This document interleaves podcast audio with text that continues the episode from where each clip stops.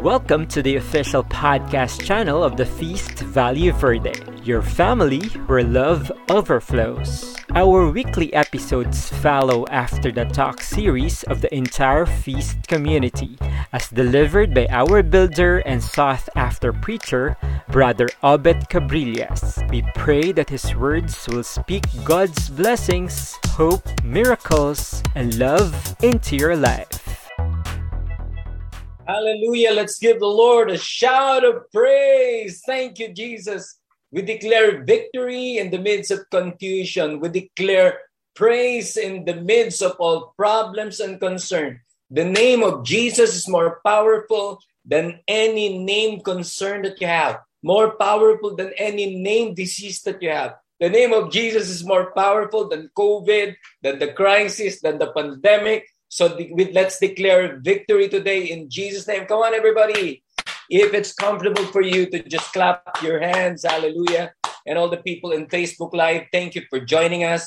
And we declare that this is going to be a day of transformation, a day of victory, a day of miracles. Pray this with me. Place your hand over your heart and say this with me.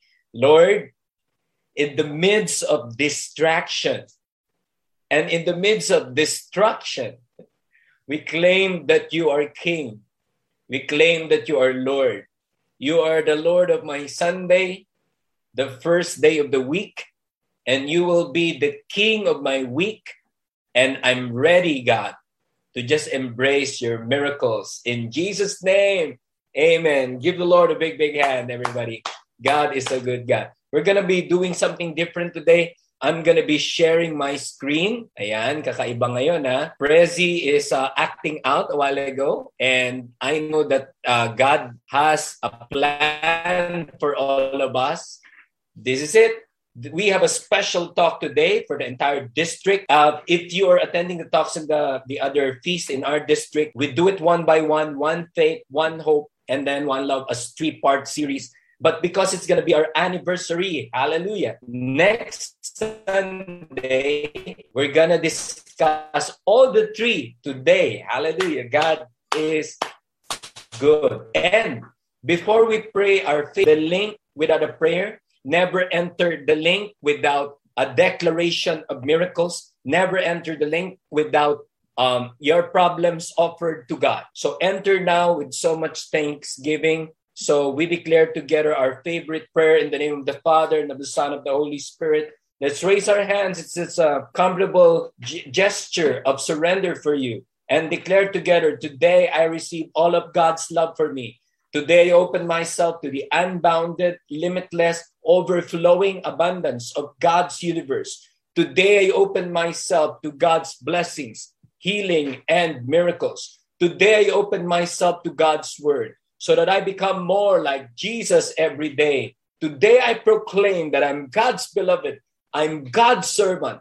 I'm God's powerful champion. And because I am blessed, I am blessing the world in Jesus' name. And everyone will say, amen. God is good. We will be worshiping the Lord. We will be honoring the word of God today. Let's sing together, thy word. Thy word is a lamp unto my feet and a light unto my path. So we will be reading the scripture today. Hallelujah. Together we will be reading Ephesians chapter 4:4-6. And because we are now accustomed to Bible study, to diving into the word, this is a special talk. So we will be diving in Ephesians chapter 4 verses 1 and following verses today. And we read, please read this with me. One body and one spirit, as you were also called to the one hope of your call, one Lord, one faith, one baptism, one God and Father of all, who is over all and through all and in all. In Jesus' name, amen. We honor the word once more. Thy word is a lamp unto my feet and a light unto my path. Let's give the Lord a big, big hand. Thank you for your word, Lord. Thank you for this gospel. Hallelujah. God is good. God is good. I'm feeling something great today. And if you're feeling that way, I don't know why I'm nervous. That's queer, pero parang merong pasabog na biyaya ang ating Panginoon ngayon. Yes, as I know, I'm wearing pink. I can read your lips, people in the Zoom. He's wearing pink. Okay, yes, I'm wearing pink. Sabi na, men who are in love would wear pink, and I would like to personally greet the 54,000 people in our Facebook Live. So let's get on with our special discussion today. Ayan, God is a good God. The one big message is so titled with the topic. The topic is one faith, one hope, one love. And the one big message is also the same. But meron siyang subtitle sa ibabaw. May pasimula. We are called to one faith, one hope, one love. Alam niyo, tuwing nakikita ko ito, naalala ko yung kanta ni Bob Marley. One love, one heart, let's get together and feel all right. But today, it's not just one love. It's the three, some people would call this the evangelical vows, the faith, hope, and love. Today, we are called. Claim it to yourself today. Place your hand over your heart and say this, I am called to one faith, one hope, one love. So yan ang calling natin, especially in our discussion today. Let's begin by declaring. We will dive into each of that one. And to start, I want to read the introduction of Saint Paul as he writes this special message to the Ephesians or to the church in Ephesus. Nakapreso si Saint Paul. Another word for being imprisoned is lockdown. Yes, we can minister despite of the lockdown. We can minister despite of the crisis. We can minister despite of the pandemic. So if St. Paul, a prisoner of the Lord, is doing ministry, is doing missions despite the lockdown, ganun din tayo, Feast Valle Verde people and all the guests today. I know you tagged so many friends. I know you shared the link. Hindi pa huli ang lahat. Napakaganda. It's a call to unity today. So those who are troubled, You know, people are struggling with unity, oneness, focus. Tag them today. Share the link. So let's continue on. St. Paul is saying, I then, a prisoner for the Lord, urge you, ayan na, Feast Valle Verde servants and my co-ministers, especially the leaders, light group heads, and peace light planters. Here we go. Ito ang panawagan sa atin ni Lord. I then, a prisoner of the Lord, urge you to live in a manner worthy of the call you have received. My dear friends, I am imperfect. I have a lot of sins. I have a lot of mistakes. But there is something holy. Magugulat kayo sa sasabihin ko. There is something holy within me. What's the holy stuff? The calling to serve is holy. Yes, I am unholy. I am imperfect. But the calling, ang panawagan ng Diyos sa iyo at sa akin ay banal. So if your calling is holy, then this is the demand. This is the challenge that we must live a manner worthy of the call you have received. Tinatawag ka ng Panginoon, especially to those who just accidentally click the link and are watching. God is calling you to live a life that is worthy, a manner worthy of the call we have received. At uunahin na natin dyan ang one faith. Lord, I just want to pray before we continue on that those who are experiencing that they're waning in their faith, that the fire in their hearts, the passion to serve you is waning down. Lord, we declare that this is a message for all of us, for me and the rest of the people, the 28 people in the Zoom room and the 61,000 plus in Facebook Live. Let's get on with the one faith. Isang pananampalataya. Yung kinakanta pag nagbabasbas ng bahay, di ba? Isang pananampalataya, isang pagbibinyag, isang Panginoon. Di ba? Na kapiling nating lahat. One faith. Eto, basahin muna natin. Where in the world did I get that one faith? Ayan. So verse 5, we will see here, one faith, one baptism, one God, and the Father of all, who is over all, and through all, and in all. Puro all. Parang yan na yung sagot sa sana all. Kung meron kang dapat pinipray na sana all, dapat kaisa ka sa pananampalataya. I'll be giving you a background of what is happening in Ephesus. That is why Saint Paul was urged to write to them and call them to live a life worthy of the call. Ito ang punto. Ang Efeso po ay nasa Greece. Sa mga kapwa ko. Hindi pa pala ako nakapunta doon. Nakita ko lang sa kalendaryo at sa YouTube. Napakaganda sa Greece. And ang Ephesus located in Greece. And during that time, merong popular na goddess. Yes, ang mga Greek may Greek goddesses. Kaya nga meron tayong Greek mythology sa ating Humanities 101 and 102 and 103. At pag nagma-masters ka, 202. Yes, humanities is all about the belief system, the culture, the arts, and everything that is human. Alam mo yon? About aesthetic. And ang paboritong goddess ng mga taga-Epeso ay si Artemis. Artemis. Or in other, alam nyo, ang mga Grego may iba't iba silang katawagan. The same goddess whose name would be Diana. Kaya pag nanonood kayo ng Wonder Woman, she is named after Diana. The goddess of hunting, of fertility, of harvest, so much so of everything. Kakambal niya si Apollos. Ayan. Isa sila sa mga paboritong anak ni Zeus. Of course, it's all Greek mythology. Now, it's very popular during that time na silang lahat ay nakaalay sa para maganda ang harvest nila. In fact, nandyan yung sa Ephesus ang the great statue of Artemis. Okay? What's the point? The newly converted church in Ephesus are involved in a tug of war. San ba ako talaga? Kay Artemis o kay Lord? Ganyan tayo eh. Para yung kaibigan ko, pagpasok ko sa bahay nila, nagpapabless. Alam niya naman kami, gumaganap na mga ganap na parang pampare. Now, magtagpapabless ng bahay, bago daw yung pare, ako muna. May Santo Niño.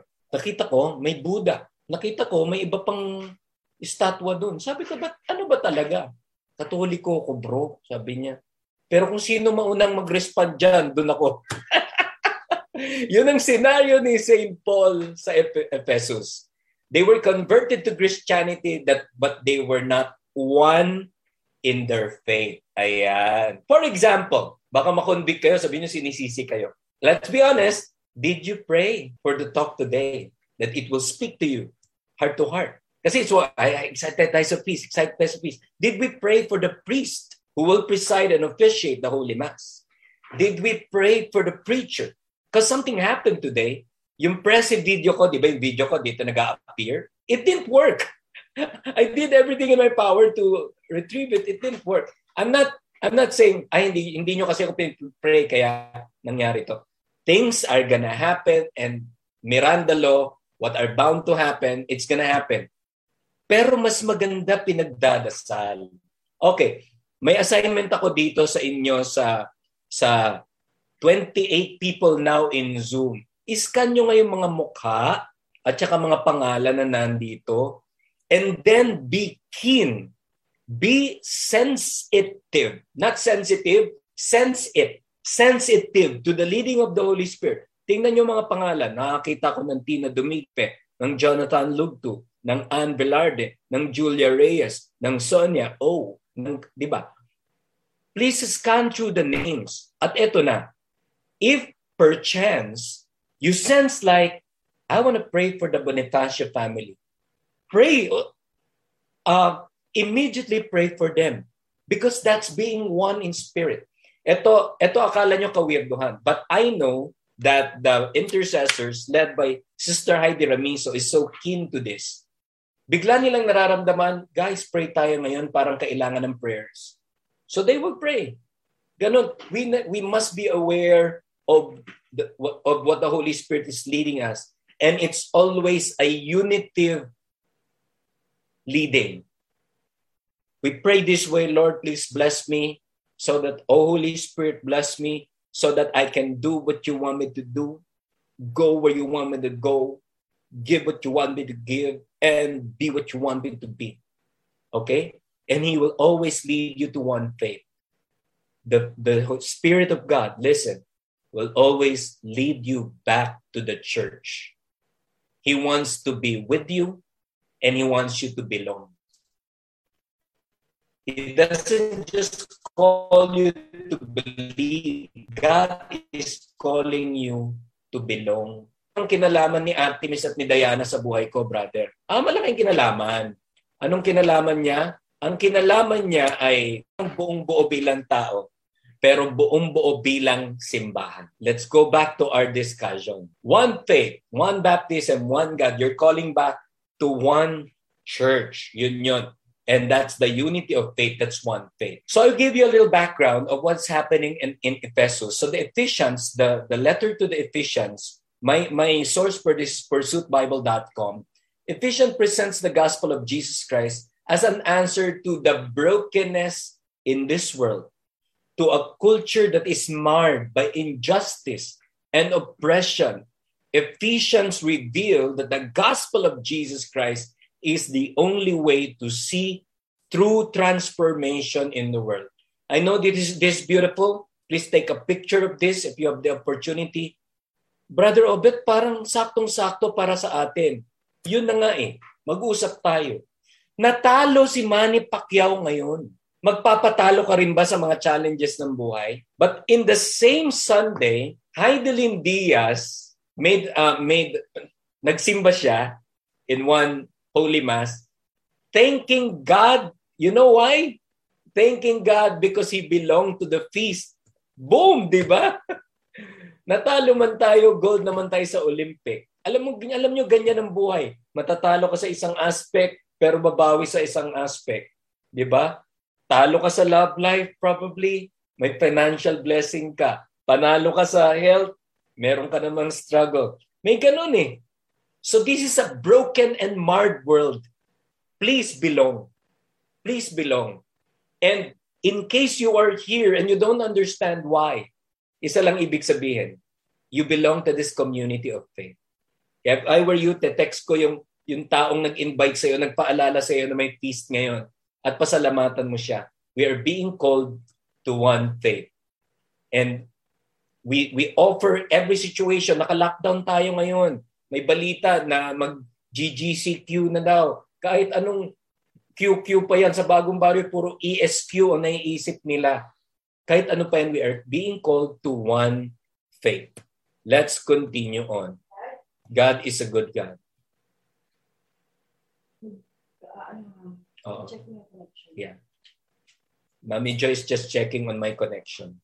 Now let's go to one hope.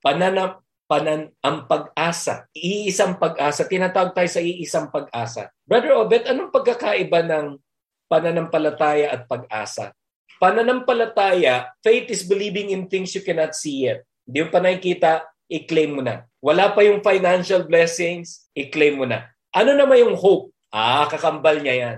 Ang hope yung hindi ako bibitaw hanggang matanggap ko yung blessing ni Lord. Magkakambal yan eh. You may lose everything except your hope. And where did I get that? Ephesians 4:3-4. Striving, ayan na, striving to preserve unity of the Spirit through the bond of peace. Sa mga mag-asawa dyan, kasama ko, tama na yung pag-iiringan.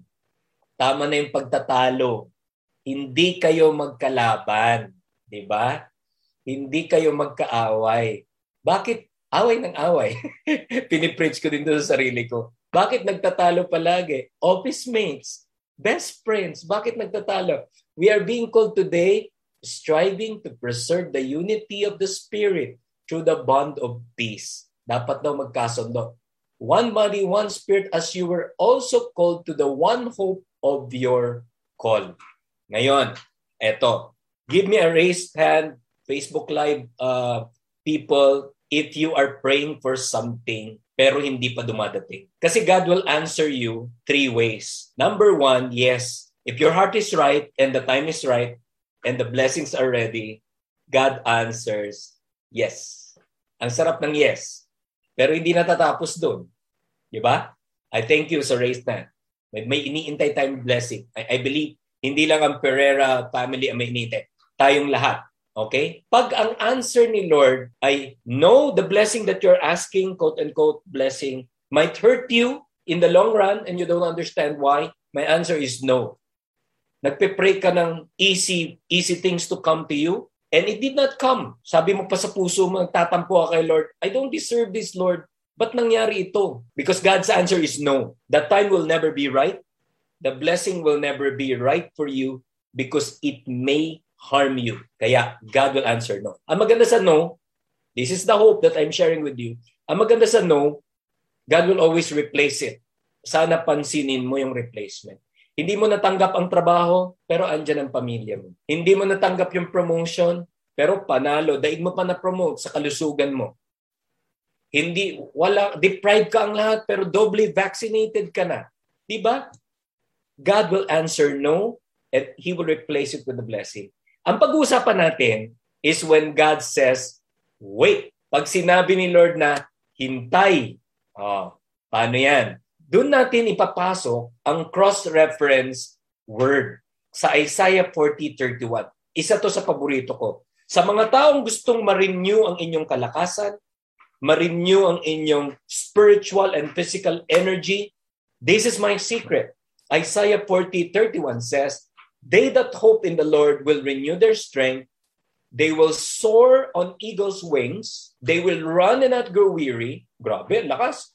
They will walk and not grow faint. Napaganda. Pero Brother Obet, sinabi dyan, they that hope in the Lord. Anong kinalaman dun sa ipapaliwanag mo? Yan ang maganda. They that hope in the Lord, ang binabasa niyo po kayo ngayon, usually when I quote the Bible, I always use the Catholic Official Bible, the New American Bible. Pero I cross-reference to other version, namely the King James Version. Yung sinasabi kanina, they that hope in the Lord, naging wait upon the Lord. They that wait upon the Lord shall renew their strength. They shall mount out with wings of eagles. They shall run and not be weary. And they shall walk and not fail. Anong ibig sabihin? Ang umaasa sa Diyos ay naghihintay rin sa Diyos. At ang naghihintay sa Diyos ay dapat umaasa sa Diyos. If we combine the two words, it can be actually hopefully waiting and waiting in hope. Di ba napakaganda? If you are not waiting in hope, you are waiting in vain. Ano ibig sabihin waiting in vain? Naghihintay ka sa wala. And it will rob you of all the energies that you have. Ang naghihintay sa wala. Pero pag sinabi mong ganito, ang iyong pagdaramdamit dalangin mo sa may kapal nasa puso mo ay mawalan ng lubusan. Ako mga kapatid, may hiniling ako nung bata pa ako, nung teenager ako, nung professional ako, na hindi binigay. Kailan binigay? Nung hindi ko na hinihiling. Ngayong may pamilya na ako. Ang tagal na paghihintay niyan, brother. Why? Because in His time, He makes all things beautiful. Kaya nga pinagdarasal natin tuwing may misa ang mga bagay-bagay na ganito. I-combine natin yung waiting at saka hoping. Deliver us, Lord, from every evil and grant us peace in our day. In your mercy, keep us free from sin and protect us from all anxiety as we wait in joyful hope for the coming of our Savior, Jesus Christ. Di ba ang ganda? Let's declare together, Lord, to those who are waiting for an answer, give them this joyful hope. To those who are waiting in vain because they don't know the teaching yet, may they be restored in hope. If God's answer to you is wait, please hang on. Alam niyo, may naalala akong kanta. Ang title ng song is While I'm Waiting. At kakantahin ko yung part. Listen to the meaningful lyrics of the song. Habang nag-iintay lang kay Lord, anong dapat gawin? Ito yung song. I will move ahead, bold and confident, taking every step in obedience. While I'm waiting, I will serve you while I'm waiting. I will worship while I'm waiting. I will not fail I'll be running the race even as I wait. Diba? Habang nag-iintay, manalangin. Habang nag-iintay, maglingkod. Habang nag-iintay, magpuri sa Diyos. You are being called to one faith and one hope. Let's give our clap our offering to the Lord. Let's declare His kingdom come. Thank you, Jesus.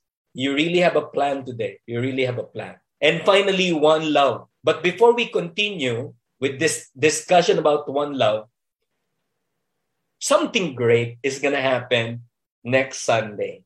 And it's going to be a big, big surprise. You want a preview? You want a sneak peek into what's going to happen next Sunday?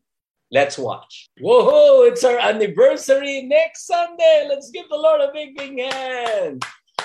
We are the longest running feast because this is sabi nga kanina ni Rizal, ang ating worship leader, this is the Galilee of all feasts. And it's such an honor to all of us. Sino ba tayo para maging tagapagmana ng simula, ng Genesis ng lahat ng feast? So something great, great things are gonna happen. Don't be absent. Invite friends. Gonna be a grand, grand time next Sunday. Which brings me back to the discussion of one love. Ayan. Iisang pagmamahal. Yeah. This is something to look forward to. That's our theme next Sunday. Looking forward. One love. Ayan. Brother Obet, kanina clear na may one faith na word. May one hope na word. Parang walang sinabing one love. Because the Ephesians chapter 4 is being surrounded by one love. I'm gonna prove it. I then, a prisoner for the Lord, urge you to live in a manner worthy of the call you have received. Hindi lang basta re-respond in action. May kalakip na ugali ang paglilingkod kay Lord. I'm gonna say it again. May kalakip na pag-uugali ang paglilingkod kay Lord. How is that? Namely, in a practical way, with all humility and gentleness, with patience, bearing with one another through love. Being in a call to one love means as you serve, you are being transformed less of you and more of Jesus Christ. At gustong-gusto ko pag nakakarinig sa husband o sa wife na, alam mo, Brother Obet, ang bait-bait na ng misis ko. Alam mo, Brother Obet, ibang-iba na talaga ang mister ko. Uy, alam mo, Brother Obet, yung mga anak ko, totoo na talaga nagbabagong buhay. There is no other powerful message than a changed life. And you can never say, noon pa naman yan mabait. Yeah, alam nating noon pa mabait si Percival Ramiso. Grabe, kompletong pangalan. Pero lalo pang bumait. I see that. And I watched that, the transformation. While serving, lalong bumabait. We know how jolly and kind and connecting Sister Heidi is. Pero lalo pang naging, alam nyo, if you watch Toto, sorry for those who guested there, si Mama E at saka si Sister Heidi, they are living saints. Whether you rebuke it, you accept it, to us who know your life, you are living saints. You are a model of the grace. That's what Saint Paul is referring to, one love. Ang tunay na naglilingkod, willing magbago. Again, I'm preaching this to myself also. May kalakip na pagbabago ng asal ang paglilingkod kay Lord. There is a change in terms of kindness. We become kinder and kinder each passing day. For me, walang ibang manifestation ng pagbabago, kundi kabaitan. Narinig niyo yung words, humility, gentleness. I will always have a struggle with gentleness because my mindset is always that of a warrior. So it's a big rift to reorient myself into no longer a warrior, but a carpenter of souls. We're about to end and we go to the discussion. Yan. Meron lang akong i-share sa inyo. Ito maganda na ang feast natin ay in love na sa Word of God. Yung Revelations chapter 2 ay pananambitan. This is a lamentation of God to the Church of Ephesus. Galing ano? What a coincidence. Eto na, para sa mga taong sinasabing, hindi para sa akin yung sinasabi ni Brother Obet kasi mabait na naman ako noon pa, matiisin ako eh. Ang dahil ko ng struggle na pinagdaanan. Okay, fine. Ito ang answer ng Word of God. Fine. I know your works. Wow. Ibig sabihin nun, alam niya yung puyat mo, sacrifice mo, LG mo, mga give up mong appointment para lang makaserve sa feast. Yes, I know your works, your labor, and your endurance, and that you cannot tolerate the wicked. Moreover, you have endurance and you have suffered for my name, and you have not grown weary. Wow! It's the great I'm okay. Diba? Kaya lang ito na. I'm holding back because I might get carried away with the next verse. I love this Revelations 2 verse 4. I will speak it in Tagalog. I'll speak it through a song. Ephesus, they are very industrious. They are zealous in the Lord. They're doing the will of God. They're doing the mission. Pero sabi ni Lord, yet I hold this against you. You have lost the love you had at first. Ito yung kantang dati-rati, laman ng puso mo ay ang pangalan ko. Lagi ako sa isip mo. Dati-rati, inaawitan pa labi ay may ngiti. Mga matay nagniningning. Ngunit ngayon, nagbago ka. Nasa na ang init ng pagsinta? Sabi ni Lord, pagmamahal ko ba'y kailangan pa? Yes, we said that it is the service that saves the servant. It is the ministry that saves the minister. But sometimes, the business of the ministry will make you lose your first love. And that is the love for the Holy Mass, the love for the one-to-one prayer to God. And I'm preaching this to myself because it happened to me. Years back, I got so enmeshed with ministry. Ministry. I forget my being one with Jesus Christ. That's why this part of the discussion is so much personal. May hilig si Lord dyan eh. Hindi ito trabaho, personalan lang. You have lost the love you had at first. If you were me, you would say, Brother Obet, ganun ba? Kailangan balik? Oo. Ibalik yung parang bago ka uli sa feast. Yung excited ka, di ka mapakali mag-Sunday. Gusto ni Lord, ibalik natin yon. Excited ka mag-rosary. Kasi if things are getting mechanical, then we lose the spiritual. Let's bring back the spiritual. But it doesn't stop there. There's Revelations 2 verse 5. Realize how far you have fallen. Repent and do the works you did at first. Otherwise, ito nakakatakot. I will come to you and remove your lampstand from its place unless you repent. Why don't we do it today, Lord? I am repenting. And my brothers and sisters, all the 76 people in Facebook Live and 30 people here in Zoom, we all repent, especially for the misgivings that we don't notice anymore. Things are getting mechanical and we forget that we are spiritual. This we all declare in Jesus' name.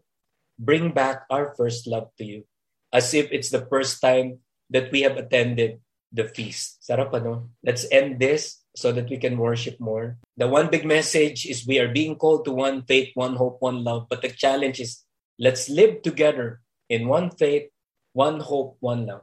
Feast Valle Verde, we belong to each other. We belong to God. Feast Valle Verde, we belong to each other, but we belong to the district. We're moving as one. One faith, one hope, one love. Get ready for great things to happen. And I want to end by showing you this.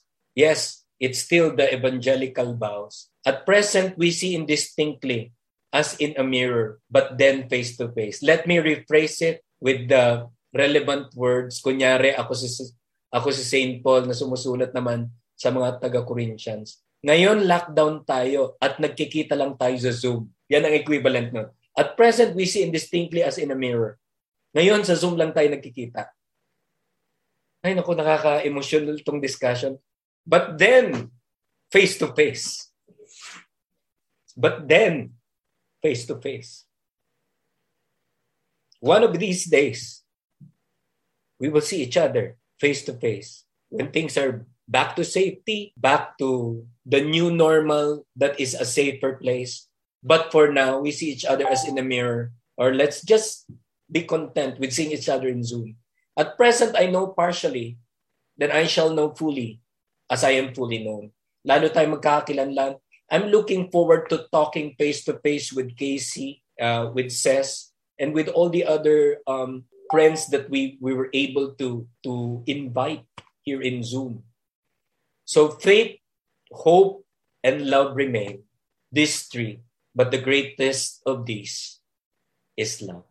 And it so happened that you belong to the feast where love overflows. Let me end the discussion by sharing with you, praise God. I still have a picture to share, but then again, it doesn't work right now. I have a picture of, siguro gusto ni Lord, ikwento ko na lang.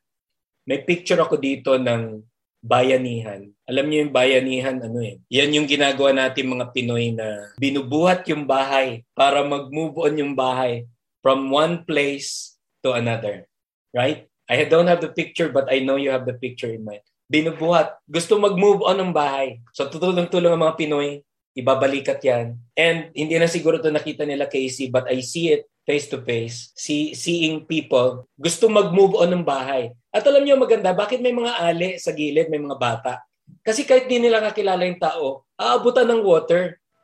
Aabutan ng tubig. Eh paano ngayon hindi na makamove on yung bahay? Kasi nga lockdown tayo. What will we do? Why don't you ask me what? If our houses cannot move, we are locked down. Our spirit should move. One faith, one hope, one love. I want you to see the final picture and then we will pray. Let's see the last picture. Ito na po ang bagong bayanihan ngayon. Our houses cannot move, but our spirit should move. Please move with your life group. Please move with your feast light. Please move. And I'm happy to share with you that we have a light group for children. Let's do our spiritual bayanihan. We need each other. We're being called to one. Lord, we just want to pray that you bless everyone who attended today. Heal us, Lord. There's a need for healing and restoration. Thank you for shaking us today with the power of your word. And we want to respond. One faith, one hope, one love. In Jesus' name, amen. Let us worship them. Praise you, Jesus. Thank you, dear.